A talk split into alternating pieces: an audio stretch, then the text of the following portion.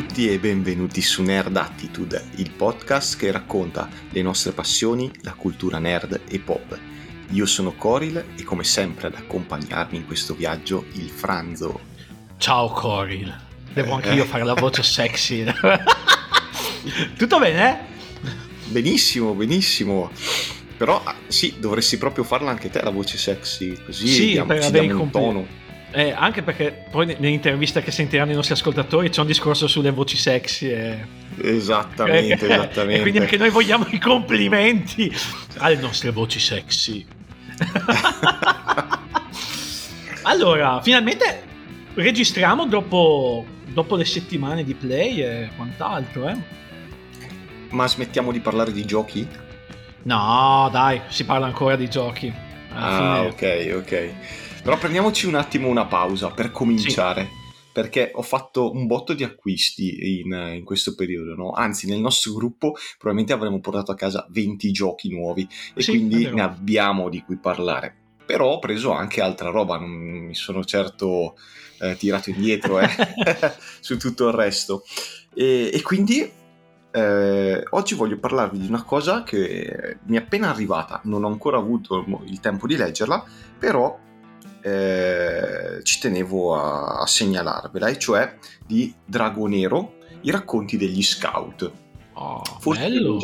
precedenza del fatto che fosse entrata in wishlist. Allora, io avevo comprato negli anni scorsi eh, diversi volumi di Dragonero, questo, questa serie a fumetti fantasy della, della Bonelli.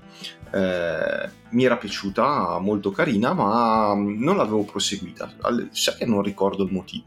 Comunque, avevo anche comprato il gioco di ruolo, me l'ero studiato e tutto Mm. così. E Carino. com'era il gioco? Bello? Eh, sì, un, eh, niente di innovativo, eh, più, era tutto centrato diciamo sul- sull'ambientazione. Ok. E siccome avevo bisogno anche di qualche spunto per eh, le avventure che vi propongo quando giochiamo a Dungeons and Dragons Mhm. e così via, ho comprato questo volumetto. I racconti degli scout eh, è particolare perché non, è, non fa parte della storia principale, della main story di, di Dragonero, ma si, to- si tratta di sto- storie intorno al fuoco che gli scout si raccontano quando si ritrovano. Un po' Ok, come sì, le classiche storie dell'orrore Sì, in campo di giustizia. Ecco, in questo caso sono storie che gli scout, storie di vita vissuta. Io ti racconto Mhm. un aneddoto, tu me ne racconti uno e così via. Eh, gli ho già dato un'occhiata e mi ispirano parecchio e, e soprattutto questa, questo momento un po' di, no- non goliardico, ma di comunità dove siamo un attimo tranquilli, mangiamo qualcosa scaldandoci intorno al fuoco.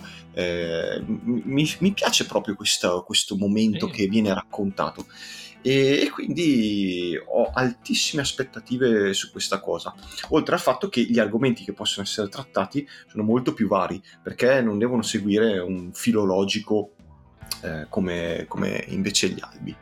E niente, vi farò sapere, ma assolutamente eh, queste. Aspetta, che guardo quante sono. Sono 400 pagine.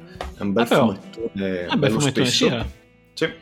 Eh, Ma- mi dà ah, buone vibe. Bello. Ah, anche io ho un fumetto che devo leggere, che è lì parcheggiato. eh, si intitola Il, Il Cantastorie, edito da Abao di Teresa Radice e Stefano Turcodi. Ormai loro sono diventati un must per nella mia libreria perché ogni opera che fanno eh, sono, sono fantastiche. Parliamo degli autori del Porto Proibito, insomma. Eh, adesso non so come sarà, però a me m'ha, mh, eh, la storia mi ha veramente eh, rapito no? la sinossi che dava, che dava la Bao. Praticamente è ambientato negli, eh, in Amazzonia negli anni 60. E la storia è incentrata su un ragazzino che venera suo fratello, praticamente, fratello maggiore, no? Eh, il quale gli ha raccontato un sacco di storie, di cose che ha fatto e così via. Finché questo ragazzino scopre che mh, praticamente il fratello maggiore non è quello che ha sempre raccontato di essere. E da qui si poi scatena tutta la storia, per questo si intitola Il Cantastorie. Eh, questo, il nostro protagonista eh, scoprirà, si chiama Pedro, il prot- protagonista, scoprirà appunto che molte delle storie che gli sono state raccontate non sono vere.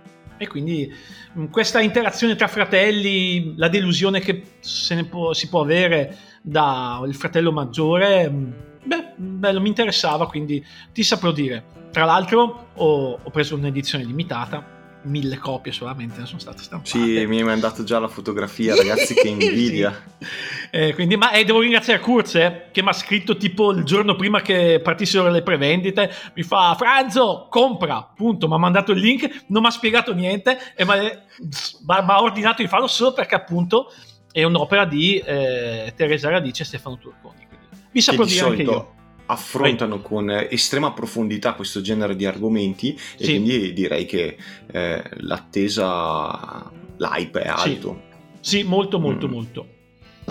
Sono curioso, mi dovrai prestare, prestare anche questo, eh. come mi hai prestato. Ragazza CD, di cui eh, abbiamo sì. parlato un paio di puntate fa. Sì. E ragazzi, devo dirvi che è veramente una bomba questa opera letteraria, musica, un'opera d'arte. Quindi se avete la possibilità di recuperarvelo, perché no? Perché è un'esperienza veramente intensa.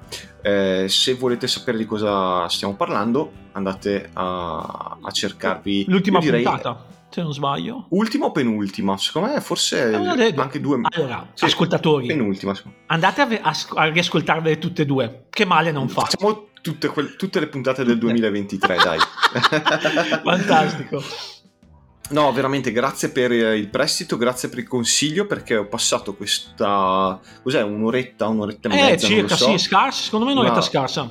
Un'oretta, no. ecco, eh. tranquillo sul divano col, col mio CD acceso, lettore CD, no, no, veramente molto molto piacevole e ha attirato l'attenzione anche eh, di mia moglie che, mi, che, è venuta a chiedermi ma che cosa stai ascoltando, che cos'è tutta... Ah, vedi? No, no, bello, veramente, bravo. Ottimo acquisto, ottimo suggerimento.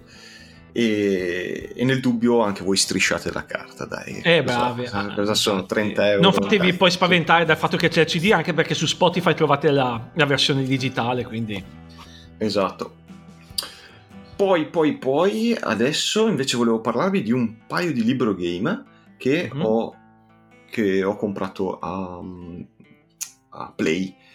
Mi sono portato a casa due minigame. Eh, uno è il Corriere di Camelot e l'altro è Oltre i confini del mondo.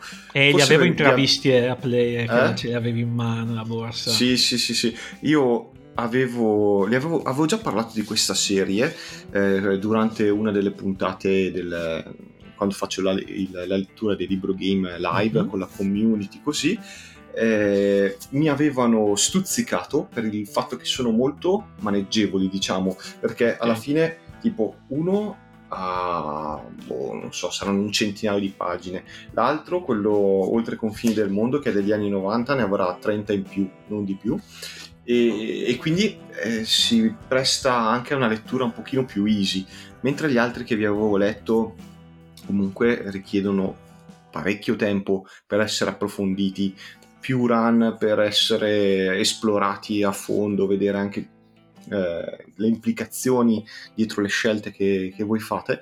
In questo caso invece sono molto più agili, magari una run dura soltanto mezz'ora o poco più, in eh, 5-6 run l'avete esplorato completamente tutto, non è necessario che le facciate tutte, magari già dopo la seconda o la terza siete soddisfatti e al costo di praticamente 8 euro vi portate a casa un'esperienza eh, di gioco e di lettura veramente, veramente interessante, completa. È una cosa diversa da fare secondo me. Eh, sì.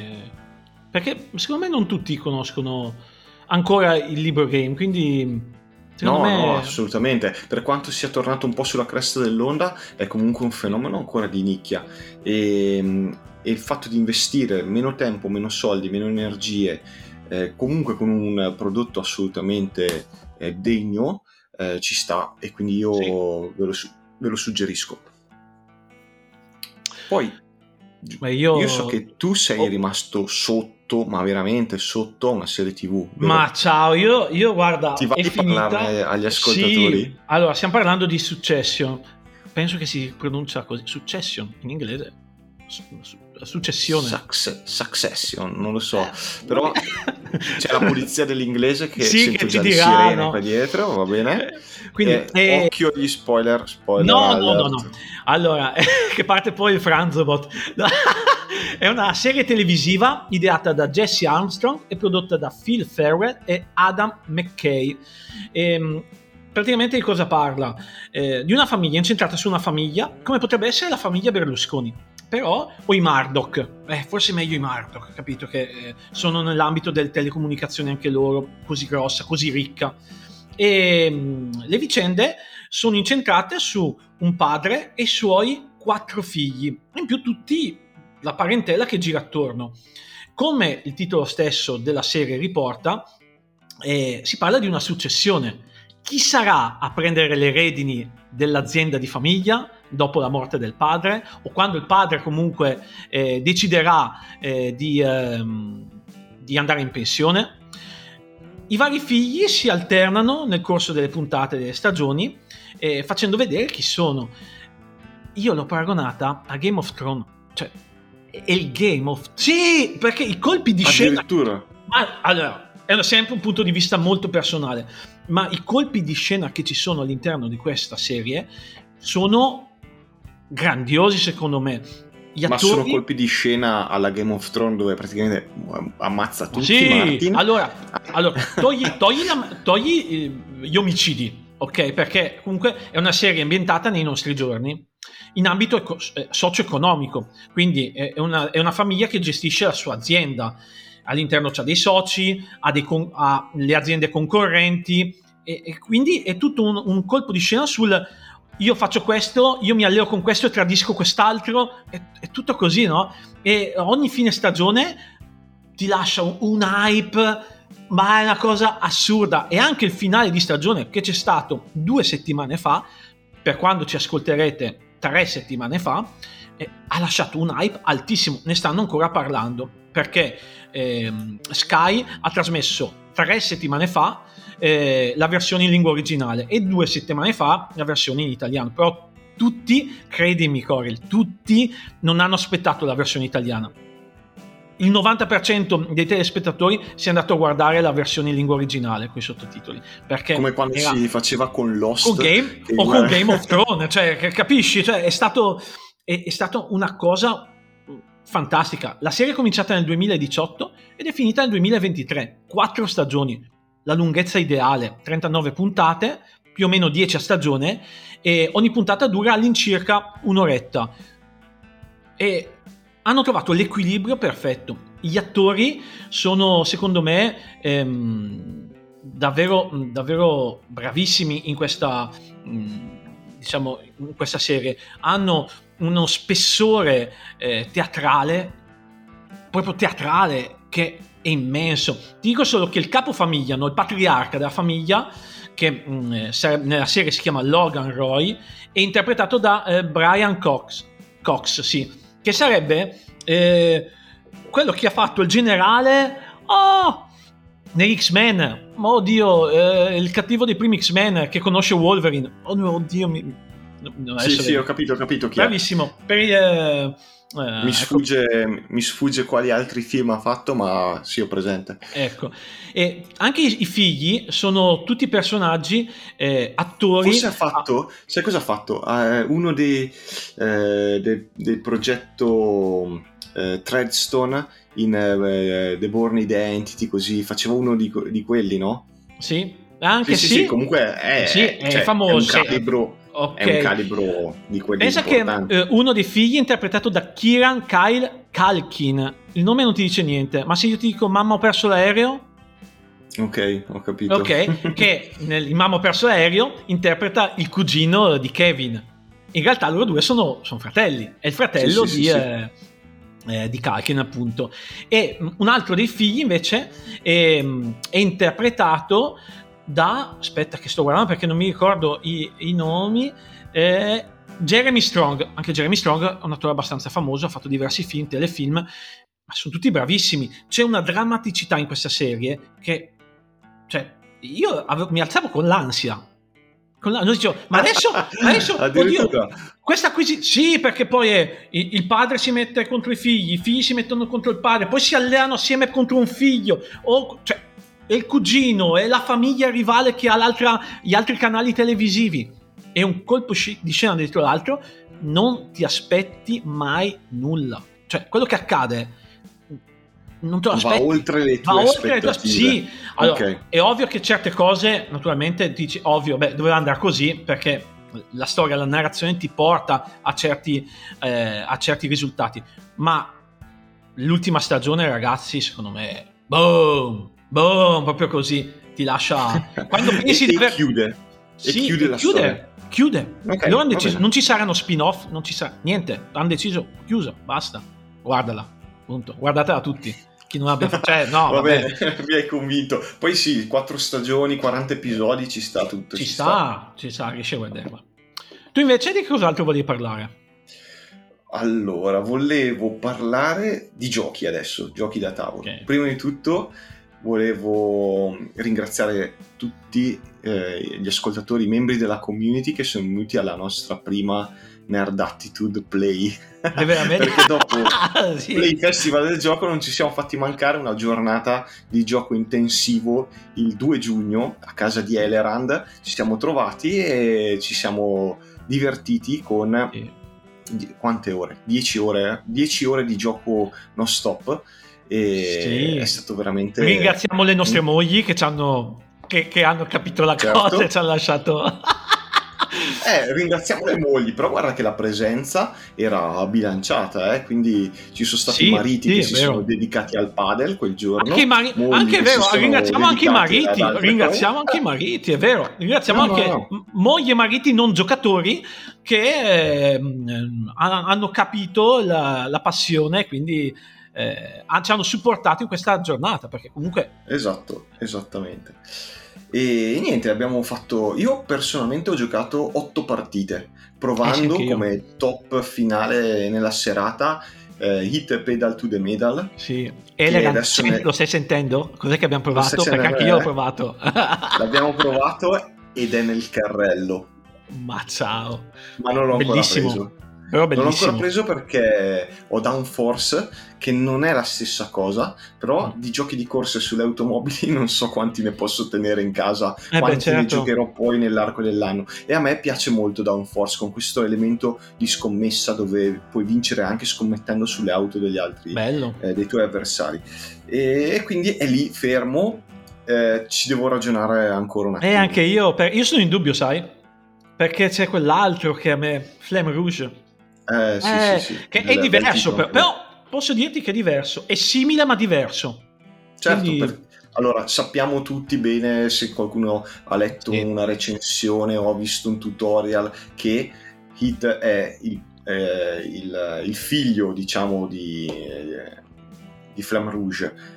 Però sono due, due giochi diversi che possono sì, stare sì. nella stessa collezione. Sì, cioè, perché... l'effetto, l'effetto, squadra di Flame Rouge non lo trovi in Hit. Bravissimo. E Hit è rifinito con 5-6 anni di maturità in più del Bello. game designer sì. che veramente ti mette un'adrenalina addosso, ti permette dei recuperi in curva che pensi veramente che stai staccando. Eh, bravo. Eh, io preferisco le moto quindi stacchi come Valentino Rossi. Cioè, Mamma, sì, sì, sì. Eh, se sei Fantastico, incerto, tieni aperto. Beh, e, sempre. E, in It funziona così ma, e veramente mi ha lasciato. Ma tu, tu ti ricordi Sally quanto è arrivata? Io mi ricordo quanto ultima? è arrivata. Eh, mm, mm, mm, Sally è arrivata ultima. Oh, ultima. ultima. Ciao Sally. Ciao, ciao. Dai, e quindi ringraziamo veramente tutti i convenuti perché è stata una super, super giornata. E restando in tema di giochi, ti faccio vedere una cosa che da Play è tornata a casa con me senza che fosse prevista, perché alla fine me lo sono comprato. Ho comprato Lacrimosa. Non vedo l'ora che ci sia una serata di gioco per poterlo intavolare. E vi, vi leggerò la quarta di copertina per farvi Dai. sgolosare. E dice: Mozart è morto e non è riuscito a completare il suo requiem. Un'opera di tale magnificenza non può restare incompiuta i migliori e più talentuosi compositori dell'epoca devono essere assunti per completare lo spartito. in Lacrimosa assume il ruolo di uno dei mecenati di Wolfgang Amadeus Mozart che è disposto a finanziare il completamento del Requiem. Dovrei trovare i migliori compositori, ricordare gli aneddoti più interessanti della vita di Mozart e fare il possibile per passare alla storia come il mecenate più importante del genio.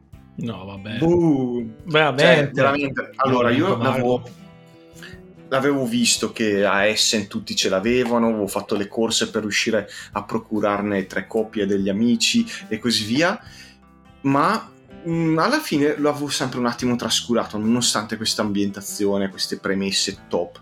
E niente, stavolta è andato. È a casa con me, è andato. Eh, anche perché noi avevamo puntato The Wolf Wolf, non The Wolf. Wolf. Sì, eh, Wolf, Però non siamo Wolf, Wolf, Wolf. Wolf è, è, è, finito venerdì alle 11 è andato esaurito. Uno. E poi quindi... non siamo riusciti neanche a provarlo perché i tavoli erano... Mm. C'erano gli avvoltoi intorno ai tavoli di gioco. Presi d'assalto. Veramente. Mm.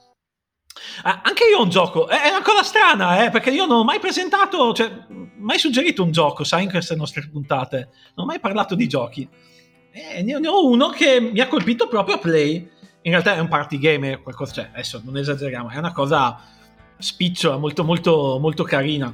Si intitola School King. A te Corel piace Briscola?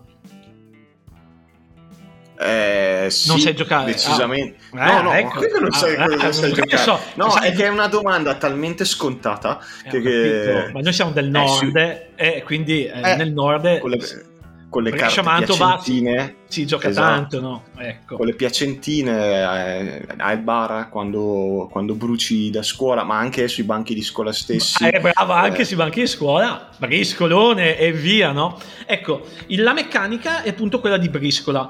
Eh, si può giocare da 1 a 8 giocatori in 10 round. Eh, vengono distribuite queste carte e ci sono mh, diversi semi, li chiameremo semi, come, come la briscola esattamente. Solo che eh, a differenza di briscola, della briscola vera e propria, ci sono dei semi che hanno potenze differenti. Cioè eh, c'è una scala eh, di potenza dove un seme vince su un altro, anche se il seme iniziale, diciamo, era quello più basso.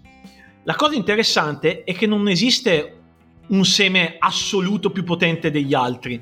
C'è sempre un seme che può mangiare un altro seme. E mh, la cosa interessante del gioco eh, è che appunto si svolge in 10 round ed è a, a crescere eh, l'aspettativa del gioco perché il primo round comincia con una carta a testa e a ogni round si aggiunge una carta, quindi diventano 2, 3, 4. La cosa interessantissima è che tu devi predire quante mani, in quante, quante mani riuscirai a prendere. E lì brividino, eh? È perché tu devi essere fedele alla predizione che farai quindi se tu per la prima mano siamo 5 giocatori, prevedi di prendere 0 eh, mani, vincerai se tu effettivamente prenderai 0 mani, quindi prenderai dei punti. E così via nel corso della partita. Immagina quando sei in 8 a giocare e, e ogni giocatore in mano ha 7-8 carte. Ma la predizione deve essere esatta o esatto. può essere tipo... Ah, no, ok. Non deve essere proprio almeno... esatta. No, no, no, no. C- e ti dirò okay. di più, e la penalizzazione aumenta in base a quanto è la differenza tra la tua predizione e le effettive mani presi. Quindi se tu hai mh, mm, nel round di 8 carte, quindi si fanno 8 prese, no? Ehm, tu predici di fare 3 prese e in realtà ne fai 5, prenderai un numero di, ehm, diciamo, eh, punti negativi? Di punti negativi moltiplicato per la differenza eh, delle mani prese con quelle che avevi predetto, quindi saranno due. Quindi se, non so, 20 per 2 o 20 per 5. È assurdo come cosa. E ti cresce l'ansia. E, e che, ecco, volevo sapere che sensazioni ti dà al tavolo. Allora, questa... io ho, ho, trovato questa cosa qua molto particolare. Che, questa, questa cosa che succede, che arrivato a un certo punto del gioco quando tu vedi che sei fuori, perché ormai hai, hai sballato la, rispetto alla tua predizione, cominci a dare fastidio agli altri. Ma ti viene in, in automatico. Allora tu dici, cominci a prendere. Ah! Per fare in modo di non far prendere agli altri, perché così anche gli altri vanno, vanno in negativo e robe del genere. O, o gli lasci tutte le mani. Queste cattiverie, cominciano le cattiverie. Io ho visto al tavolo cattiverie una se- in una serata si sono alleati contro di me. Stavo per vincere. E ho vinto, ho vinto. Io non so come abbiano fatto, se si siano guardati, gioco di sguardi o che roba, si sono accordati a mia insaputa e ho perso miseramente all'ultima mano. Cioè, guarda, Sei sicuro che non abbiano utilizzato, sai, i segni della... Sì, capito. briscola. No, però ecco, lo consiglio a tutti anche perché è un gioco che è, non costa molto è, è della Genos Games, pubblicato in, Italia, pubblicato in Italia dalla Genos Games School King. Come dicevo, è da eh, 2 a 8 giocatori. La durata qua dice di 30-45 minuti e mh, mm, il costo va sui 17 euro all'incirca. Quindi... Ok, confermi la durata che si sta... Sì, sì, sì. Allora, è, è, naturale che la prima volta che ci si gioca devi capire eh, tutti i semi, com'è, com'è la scala di potenza dei semi, quindi questo eh, riesce a mangiare quest'altro, quest'altro mangia quell'altro. Eh, però ti viene in aiuto, come succede spesso ultimamente, eh, una carta riassuntiva che hai con tutti i poteri delle carte e quello che, va, quello che valgono. Cosa interessante è che il gioco non stufa perché c'è una versione eh, del gioco che prevede dei personaggi che hanno poteri particolari.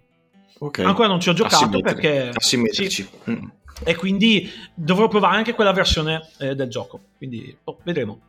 Me lo farei provare. Bene, bene, sì. bene. Non vedo l'ora di provarlo al tavolo con la signora Lilly. Ma ciao. all'inizio, all'inizio, all'inizio non di prendere. Dice, briscola è meglio. La cattiveria che è uscita fuori al decimo round. Vabbè, lasciamo perdere. Dai, e su questo chiudiamo il primo blocco e lanciamo la nostra sigla.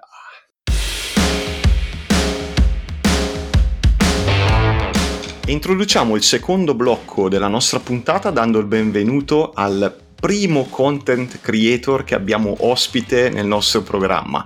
Direttamente dal Dunwich o Dunwich, ce lo faremo dire dopo, Buyers Lab, Banda, benvenuto. Ciao ragazzi, benvenuto, grazie Banda. mille per l'invito. Allora, tecnicamente eh, la pronuncia corretta sarebbe Dunwich ma onestamente noi sin dagli albori dal 2017 lo pronunciamo in modo improprio, quindi Dunwich Buyers Club, cosa per cui ci prendono in giro ancora oggi. No, Perfetto. Io, io adoro questa cosa, va benissimo. Io, io già certo di questa cosa, ma nel mio intimo, quando ne parlo con gli altri, o uso DBC oppure sì. Danwich, quindi uso, uso tutti, tutti ormai usano DBC perché eh, si sa, nella lingua si cerca sempre la forma più economica e comunque noi usiamo un linguaggio mediamente improprio su tantissime cose. Prima di tra tutte il nome del podcast, questo vi, vi fa capire quanto seriamente ci prendiamo. Fantastico. Allora, da te cominciamo con la ciccia. Vorremmo eh, capire come nasce il gruppo, come nasce il DBC e come siete arrivati a decidere di fare un podcast. Per chi è già ascoltatore, probabilmente all'interno delle varie puntate l'avrà eh, l'avrà già sentito, ma abbiamo un pubblico larghissimo eh, e quindi vogliamo far, farti raccontare questo, questo, dettaglio iniziale. Allora, sostanzialmente nel 2017, usciti da una Modena Play, l'idea del podcast venne al nostro compare Jack, che è un po' la mente di noi a Chiappa Fantasmi. Tornando a casa dalla fiera, eh, lui probabilmente aveva già pensato da mesi a questa cosa. Dopo ogni nostra sessione di gioco da tavolo, nelle due sere a settimana in cui ci trovavamo, eh, uscivano delle discussioni interessantissime sul post gioco, sul prodotto, sulle meccaniche, eccetera, eccetera. Sull'esperienza in generale più che altro. E quindi lui ha detto, ascolta, ma perché tenere per noi queste, queste cose? Perché non le condividiamo con un pubblico di ascoltatori e creiamo un format eh, appetibile per il grande pubblico? Ha detto, però, giustamente, in Italia siamo pieni zeppi di youtuber e eh, andare su YouTube, comunque investire in una componente video, è per gente della nostra età che viaggiamo insomma sui 40 anni e abbiamo famiglia, figli, è troppo complicato, non abbiamo il tempo fisico di girare video con telecamere, montare, editare, non ce la facciamo. Allora andiamo col podcast. Lui veniva da mm, anni di ascolto di Secret Cabal, che è forse il più famoso podcast sui giochi da tavolo e, e mm, sull'ambiente nerd che c'è negli Stati Uniti e ha detto secondo me questa cosa può funzionare perché in Italia no, a parte il dado incantato che all'epoca eh, era in auge ehm, non la fa nessuno. Quindi facciamola noi ci proviamo. Ascoltate ci diamo 10 episodi, vediamo come va, se nessuno ci ascolta chiudiamo, fine, ma se va, tipo, non succede, ma se succede, e invece è successo, è successo che piano piano siamo partiti ovviamente dal, dal molto piccolo, però già nel giro di un anno abbiamo fatto dei buoni numeri per un podcast in Italia di nicchia sui giochi da tavolo. E da lì in poi siamo, siamo decollati e non ci siamo più fermati. Quindi è un meccanismo che un po' si autoalimenta perché tu vedi che la gente ti segue, si forma una community, si forma gente che tiene al tuo modo di raccontare le cose, di raccontare i giochi, le esperienze al tavolo e quindi tu stesso, anche total, in, può dire, in modo totalmente gratuito, tu investi sempre più volentieri il tuo tempo, le tue risorse per nuovamente creare dei contenuti per queste persone che non attendono altro che le tue due ore alla settimana per spararsele magari in auto o mentre fanno i lavori di casa o mentre fanno altre attività, motivo per cui secondo me il podcast è uno dei, diciamo, dei medium migliori di quest'epoca perché ti consente di fare altre cose mentre magari ascolti ascolti i nostri interventi e, e niente, alla fine questo esperimento si è, si è, rivelato davvero proficuo, oggi insomma i numeri ci, eh, come si può dire, ci, ci, danno ragione e abbiamo anche una folta, per quanto insomma folta, non immaginatevi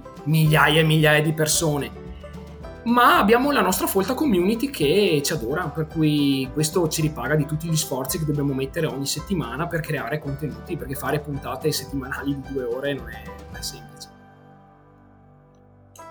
Questo è interessante perché è partito tutto come un hobby, però avete una cadenza settimanale come uscita da sei anni a questa parte, quindi è diventato un bel impegno. Come fate a gestirvi e come soprattutto siete riusciti a non far decadere un hobby ha una routine quasi diciamo settimanale che può dopo un po' stufare. Ecco, beh, innanzitutto noi siamo amici, io, Ale, Mac e Jack siamo ovviamente amici da oltre vent'anni e abbiamo veramente, eh, siamo contraddistinti da un grandissimo entusiasmo e da una grandissima passione per tutto quello che è l'ambito nerd in generale a 360 gradi, tra cui il settore dei giochi da tavolo che è quello che abbiamo trasformato nel nostro hobby principale da 6-7 anni a questa parte.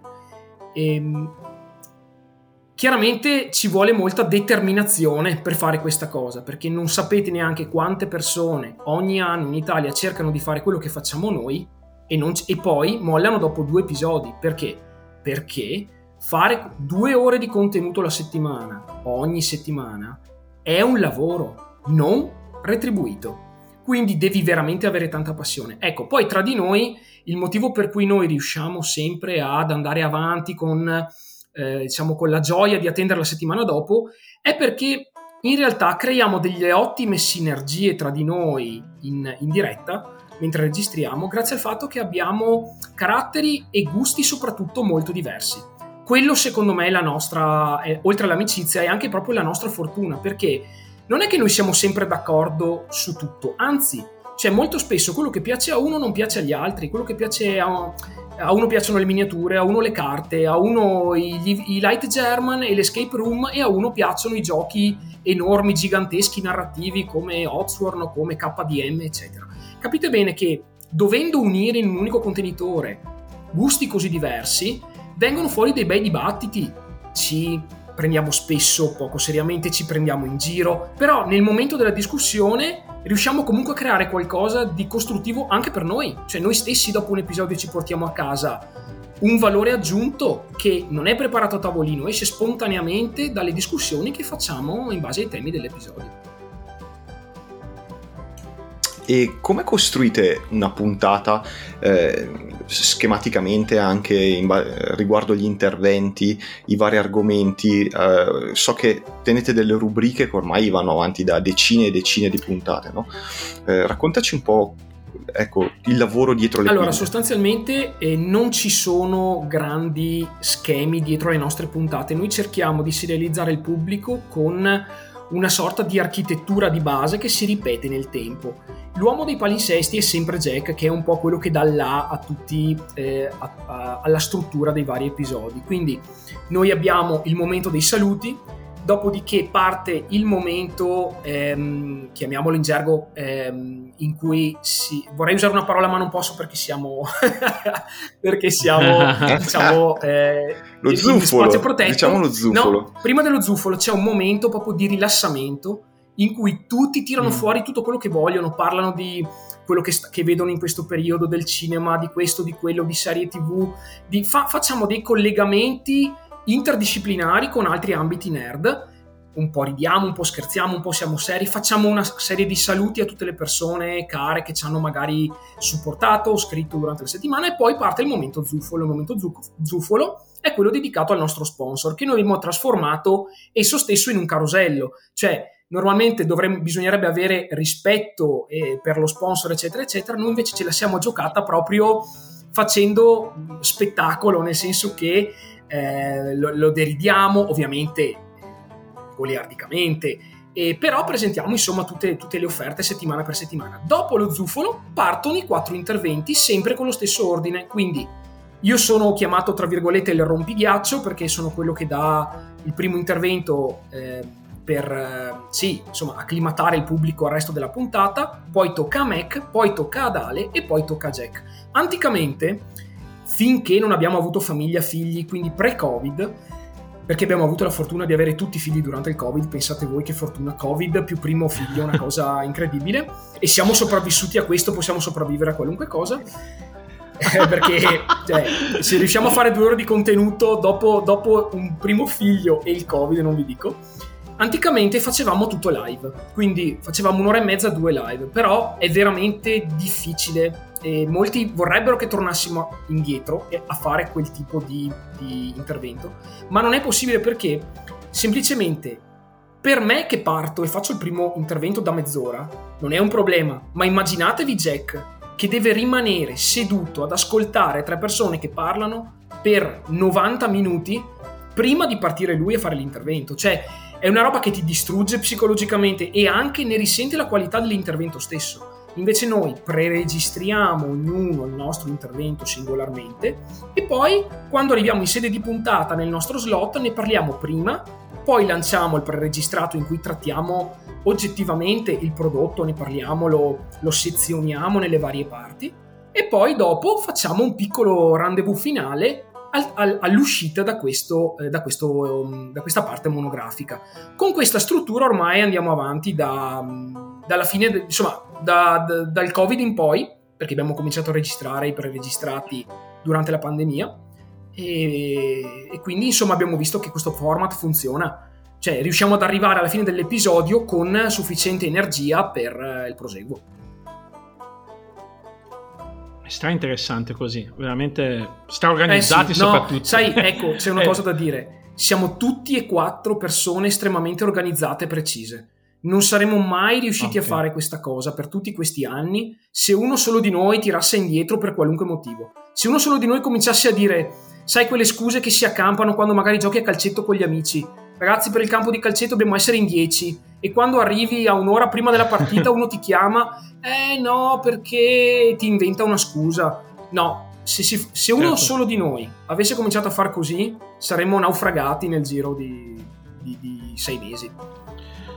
Beh, anche perché un conto è fare il podcast in due, ma voi siete in quattro, eh, quindi eh, mettere organizzarvi in quattro è sicuramente molto complicato, ma anche eh al di fuori del, del, podcast, nel senso comunque dovete provare i giochi, probabilmente essendo comunque un vostro hobby viene più facile la cosa di giocate quotidianamente diciamo, quindi di provate, però registrare la vostra parte del pre-registrato a casa, eh, cioè, ci vuole tanta organizzazione, più tutti gli impegni che avete nella vostra vita privata, quindi complimenti. Ecco, diciamo... Sì, io vedo come eroica questa cosa dei quattro nuclei familiari da, Guarda, da armonizzare ciao, sì, sì.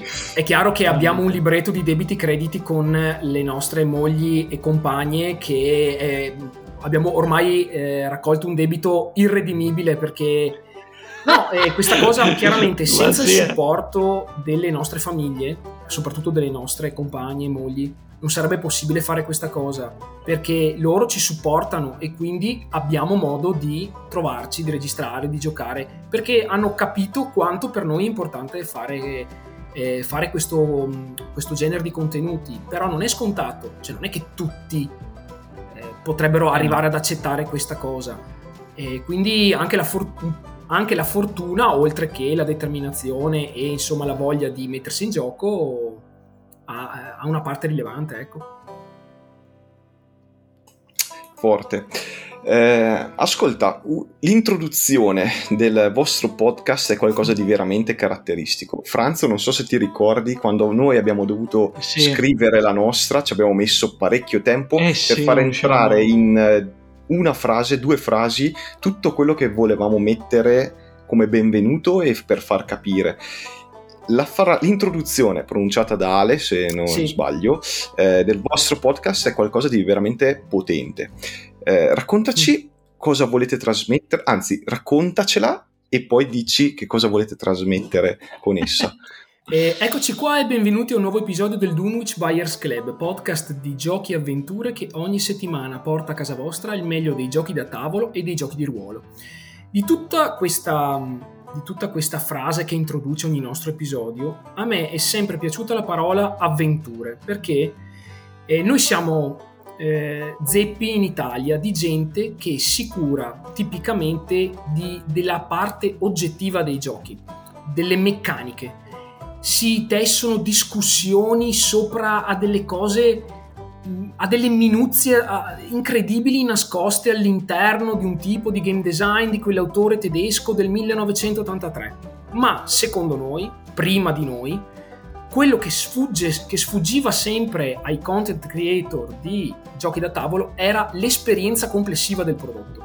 Quello che noi abbiamo fatto è stato portare l'esperienza del gioco da tavolo a un altro punto di vista, che è proprio l'esperienza complessiva. Quindi il fatto nella sigla di dire che noi siamo un podcast di giochi e avventure è perché cerchiamo di trasmettere al nostro pubblico non solo eh, un intervento che parli della qualità proprio materiale, eh, grafica, meccanica eh, e di narrativa del prodotto, ma di com'è l'esperienza dopo che lo hai giocato al tavolo.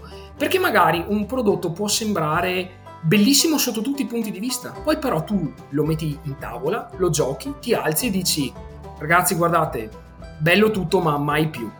Questo è il, il, il senso.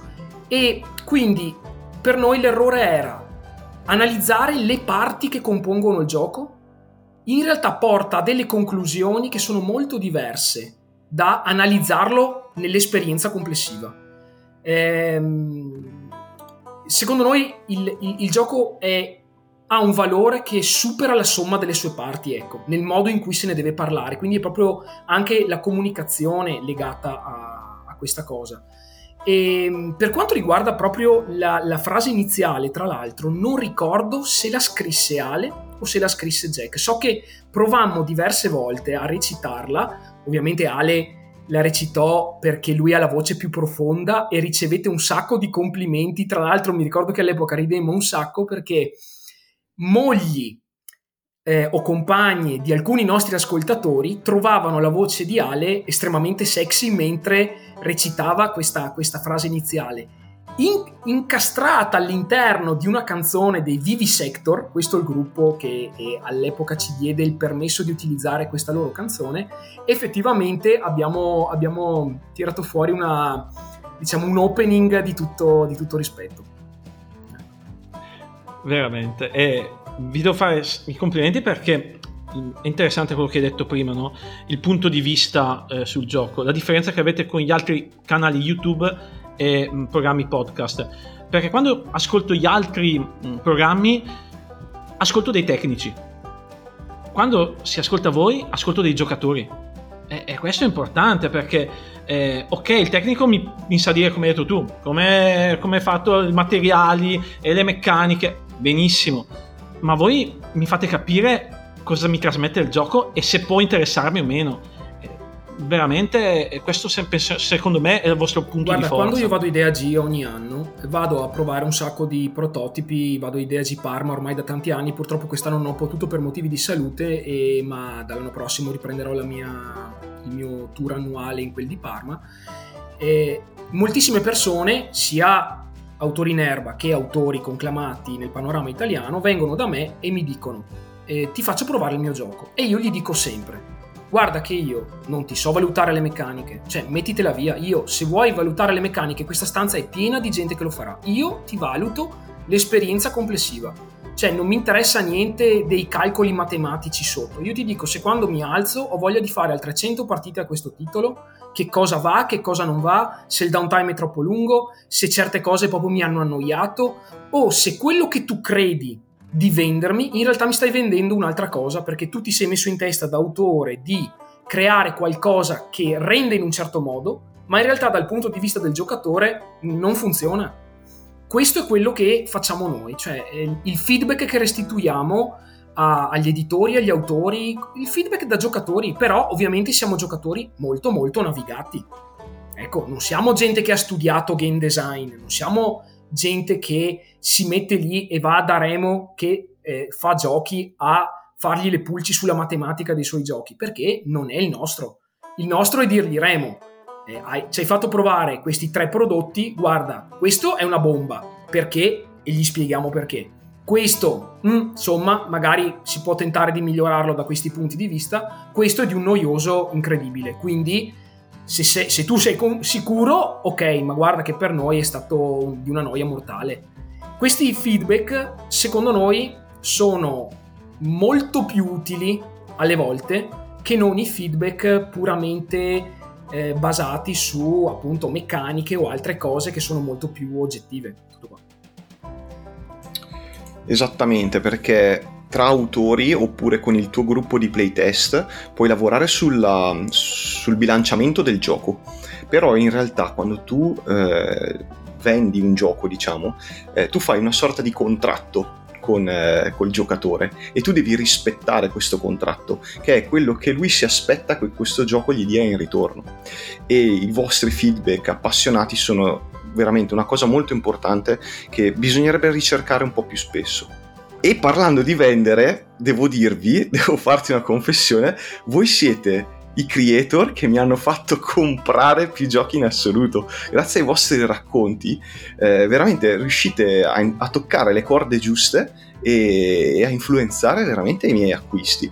Eh, hai, hai, avete questo tipo di feedback in ritorno dai vostri ascoltatori da, da molta gente? Eh, fa ridere perché moltissimi nostri ascoltatori tipicamente eh, esordiscono dicendo quando ci incontrano dal vivo vi odio perché a causa vostra ho comprato una marea di giochi, mi sono riempito la casa, ho speso una marea di soldi e ho lit- litigato con eh, la mia compagna, mia moglie, eccetera. Al che noi ridiamo eh, e poi gli dico sempre, ok, ma sinceramente, di tutti i giochi che ti abbiamo fatto comprare, quanti davvero si sono rivelati delle scelte sbagliate per te? Io lo chiedo sempre sinceramente perché è un feedback importante per noi. Quasi mai, non sto scherzando, quasi mai qualcuno mi ha detto no guarda mi avete fatto prendere sta roba e l'ho buttata via dopo una settimana perché proprio era pessima. Qualcuno ogni tanto mi ha detto guarda ho preso questo gioco ma mi sono reso conto che magari era troppo impegnativo per me, cioè mi richiedeva troppo spazio, troppo tempo o non avevo il gruppo adatto, ma la scimmia che mi avete messo addosso eh, era troppo grande e l'ho preso comunque. Ma che io abbia trovato in sette anni una persona che mi ha detto, banda, ma ti hanno pagato per vendermi sta roba che era orribile? Mai successo, nemmeno a Jack, né a Mac, né ad Ale. Cioè, la cosa importante è che noi non sprechiamo tempo in prodotti in cui non crediamo è questa la cosa. Noi ci documentiamo un anno prima che arrivi nel mercato italiano in merito a un gioco. Guardiamo 8000 video di gameplay, lo ordiniamo in inglese, lo giochiamo in inglese. Quando arriva in Italia, per noi è già, un, gio- è già un, un gioco dell'anno prima quello che è arrivato. Quindi non abbiamo neanche quel, come si può dire, eh, quel rapporto con gli editori del tipo, ah, esce una cosa nuova per cui eh, tipo tu ne parli, io ti passo la copia e quelle robe lì, perché tutti i giochi di cui noi parliamo sono giochi che noi prendiamo in inglese un anno prima del mercato italiano. E, lì nessuno te li dà, te li devi comprare su siti inglesi, su siti internazionali, c'è poco da fare. Certo, poi noi in trasmissione lo diciamo spesso, quando crediamo in questi prodotti, diciamo sempre Eh, speriamo che qualcuno lo porti in Italia, in Italia perché eh, come è scandaloso e moltissimi dei giochi che noi abbiamo spinto perché venissero portati in Italia, poi per cause magari completamente lontane dal nostro eh, volere o dal nostro feedback, sono stati tradotti in italiano in grande ritardo, ma sono stati portati in Italia e erano prodotti che, che noi abbiamo presentato, non so, addirittura 3-4 anni prima in cui credevamo moltissimo, ci siamo sempre stupiti di questa cosa, ma per esempio le, um, il gioco classico che io cito sempre è Telestration. Telestration in America ci sarà da 15 anni ed è un gioco, un party game strepitoso e noi ci siamo sempre interrogati sul perché nessuno lo abbia mai portato. Un anno e mezzo fa Asmodee ha deciso di portarlo in Italia e come quello molti altri. Quindi quando succedono queste cose postume, ehm, noi ci rendiamo conto che avevamo visto giusto cioè, questo vale per noi molto come feedback, molto più di mille altre cose. Il fatto che anche gli editori italiani arrivino a realizzare che un certo prodotto è di valore anni dopo che tu hai capito che è di valore, insomma, vuol dire che ormai sei, sei settato, sei, come si può dire, hai quel tipo di visione. L'ultimo prodotto in assoluto è sicuramente It, per esempio. It Fantastico. un film a ciel sereno e quando eh, sono stato a Essen dell'anno scorso ho parlato con eh, i ragazzi di Asmodee. Loro erano un po' perplessi eccetera eccetera. Io sono sincero gli ho detto voi siete pazzi ragazzi? Cioè questo è un gioco che finirà in top 100 domani. E infatti poi lo hanno preso e tutto quanto. Però vuol dire che insomma ci prendiamo ci prendiamo su tante cose ormai voglio dire la pratica porta alla perfezione dopo tanti anni che giochi tanti giochi di livello bene o male è come, diventi come un cane da tartufo no? cioè ormai senti, senti subito il profumo del gioco buono e, il profumo, e l'odore invece del gioco un po' un po' mediocre, eh. non ha niente da dire. Affini, affini una sensibilità particolare sull'argomento.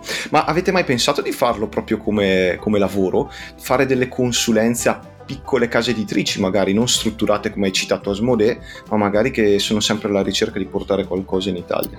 Allora, eh, in realtà no, perché la realtà italiana di giochi da tavolo è davvero molto piccola e se anche noi decidessimo di fare questo tipo di lavoro consulenziale dovremmo comunque destinare tempo ed energie per sostanzialmente dei compensi assolutamente irrisori perché appunto siamo in quattro e le case piccole di sicuro non possiamo chiedergli chissà che cifre per dargli questo tipo di consulenze. Quindi in realtà il rapporto eh, sforzo-ricompensa sarebbe totalmente in negativo.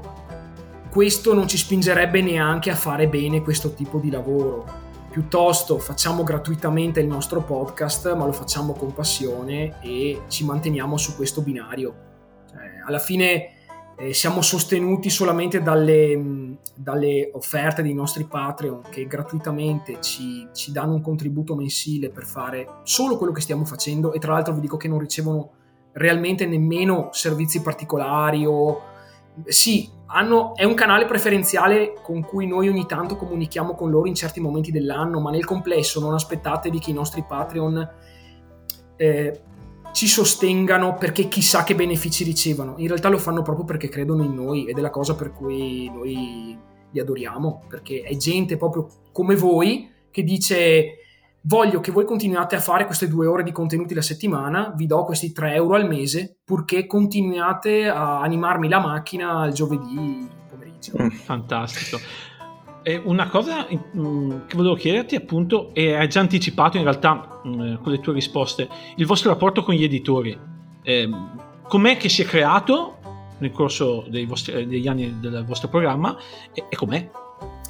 Allora, il nostro, il nostro, rapporto con gli editori è buono con praticamente tutte le case, tutte le case italiane. Noi, eh, ovviamente, cosa succede? Nel corso del tempo, quando tu eh, ti fai conoscere e alla fine sì, crei contenuti di valore, la gente parla di te, eccetera, eccetera, è inevitabile che quando vai alle fiere alle convention o agli eventi, edi- tu sai chi sono gli editori, lo sapevi anche prima di diventare un content creator, gli editori adesso però sanno chi sei tu, prima non lo sapevano.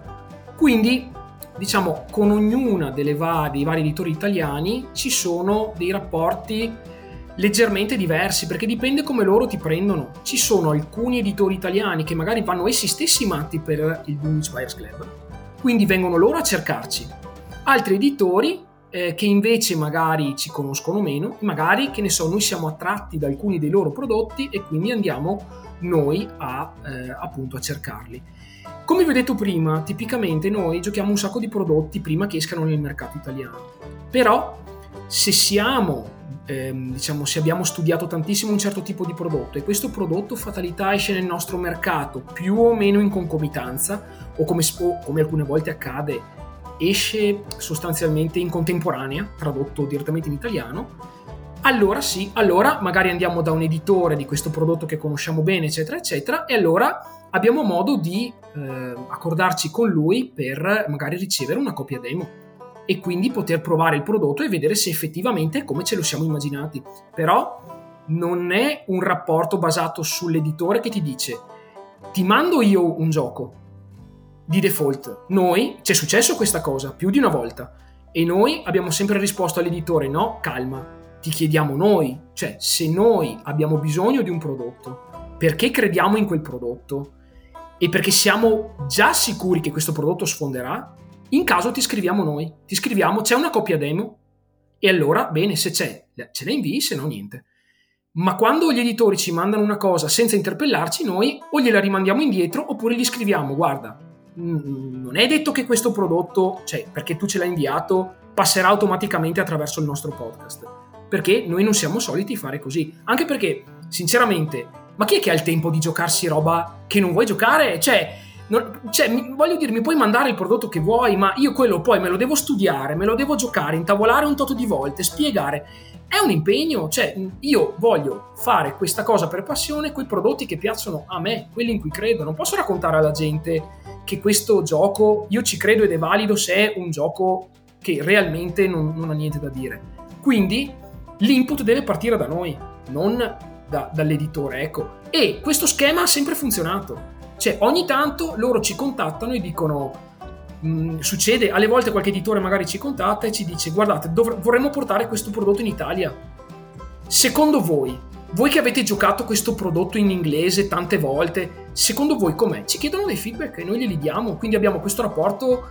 Ehm, non dico alla pari, ma abbiamo questo rapporto un po' di, di collaborazione, sì, con, con diversi di loro. E anche perché ormai dopo tanti anni, insomma, siamo noi, in Italia voglio dire, la realtà è talmente piccola che si conoscono tutti quanti, non è come la realtà statunitense in cui hai decine di milioni di persone che condividono questo hobby.